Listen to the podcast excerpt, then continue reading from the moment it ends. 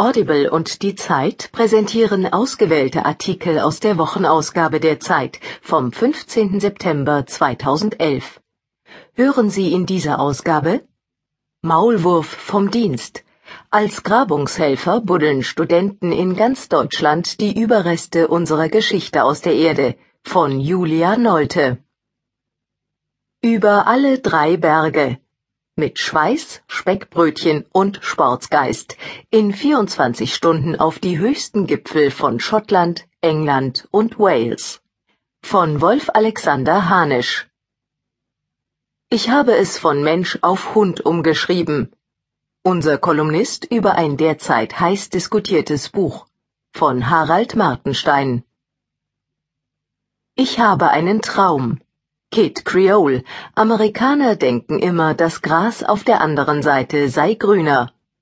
Aufgezeichnet von Ralf Geisenhanslücke. Centurius Schädel. Die Kelten ehrten die Köpfe ihrer Ahnen, die ihrer Feinde dienten ihnen als Trophäen. Neue Funde in der Eifel. Von Urs Willmann. Was die Etiketten verstecken. Ohne Gentechnik bedeutet oftmals doch mit, denn die Kennzeichnungspflicht ist lückenhaft. Von Alina Schadwinkel und Stefan Schmidt. Stimmt's? Müssen wir Mineralwasser trinken? Fragt Elen Martin aus Frankfurt am Main. Christoph Drösser antwortet: Nur keine Häme gegen Talkshows. Und keine Kulturkritik. Der Fernsehtalk ist auf der Höhe seines Erfolgs. Er ist nicht mehr zu überbieten. Von Lutz Hachmeister. Ohne Maß. Wir dürfen uns vom wild gewordenen Finanzmarkt nicht in die Enge treiben lassen. Ein Plädoyer für eine verantwortete Marktwirtschaft. Von Paul Kirchhof. Wörterbericht. Mint. Von Andrea Heinz. Feind wird Mensch. Israel will die Anerkennung Palästinas verhindern. Es begreift die Chance des arabischen Frühlings nicht. Von Alice Botha. Die Rechnung bitte. Europa muss sich endlich ehrlich machen. Schuldenschnitt für Griechenland, Schuldenbremse für alle. Von Uwe Jean Häuser. Machtwechsel. Schneller, internationaler, gefährlicher. Die Dauerkrise sortiert die Gewichte in Deutschland neu. Ein Überblick über Gewinner und Verlierer. Von Bernd Ulrich. Rückzug im Bombenrauch. Nach dem jüngsten Anschlag fürchten Kabuls Bewohner vor allem eines, den Abzug der NATO. Von Georg Blume. Die Unbekannten. Europäische Alternativen zu den drei großen Ratingagenturen gibt es längst. International sind sie allerdings bedeutungslos. Von Julian Trautig. Frau Merkels Garküche.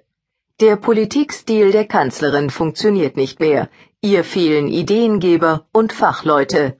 Von Marc Brost. Die Zeit. Höre die Zeit. Genieße die Zeit. Frau Merkels Garküche. Der Politikstil der Kanzlerin funktioniert nicht mehr. Ihr fehlen Ideengeber und Fachleute. Von Marc Brost. Die Zeit, Ausgabe achtunddreißig vom fünfzehnten September zweitausendelf. Jede chinesische Garküche funktioniert nach einem einfachen Prinzip. Was geht schnell, was passt in den Wok, was lässt sich kurzfristig heiß machen. Eine Garküche liefert immer das, was ihre hungrigen Kunden gerade wollen. Das ist das Prinzip, nach dem Angela Merkel Politik macht. Merkel war mal Reformerin und dann wieder nicht. Sie war Klimaschützerin und dann wieder nicht. Sie war gegen den schnellen Atomausstieg und dann wieder dafür. Sie war zunächst dagegen, den Griechen zu helfen, und nun, da sie die entschlossene Griechenlandretterin gibt, glauben ihr die eigenen Leute nicht mehr. Merkels Garküche laufen die Kunden davon. Wenn man weiß, was man zu erwarten hat, muss so eine Garküche gar nicht einmal schlecht sein. Ihr Prinzip funktioniert so lange, wie die Kunden das Übliche bestellen und die gewohnten Zutaten vorhanden sind. Aber es stößt an seine Grenzen, wenn es auf einmal Sonderwünsche gibt und gleichzeitig die Zutaten ausgegangen sind. Angela Merkels Politikstil mag bis zum Ausbruch der Krise zweitausendacht funktioniert haben, aber nun funktioniert er nicht mehr. Auch wenn die Zeit in der Großen Koalition das zunächst überdeckt hat. Denn in dieser Krise gibt es nichts mehr, woran man sich orientieren kann. Was gestern noch richtig war, ist heute bereits falsch. Und was heute als falsch gilt, kann morgen schon notwendig, vulgo alternativlos sein. Eine Regierung, die in diesem Chaos fortwährend die Richtung ändert, vergrößert das Chaos nur. Sie wirkt dann beliebig und überfordert. Erst recht, wenn sie nicht mehr erklären kann, warum sie so handelt, wie sie handelt. Wenn man so will, dann verlangt diese Krise von Merkels kleiner Garküche, dass sie auf einmal ganz neue Gerichte erfindet, dabei ohne die bekannten Zutaten auskommt und das Ganze dann noch in Sternequalität produziert. Dazu bräuchte sie gute Ideen und gutes Personal. An beidem mangelt es. Das fängt im Kabinett an, wo Philipp Rösler unaufgefordert die Pleite Griechenlands herbeireden darf. Ganz so, als habe das keine Folgen an den Märkten.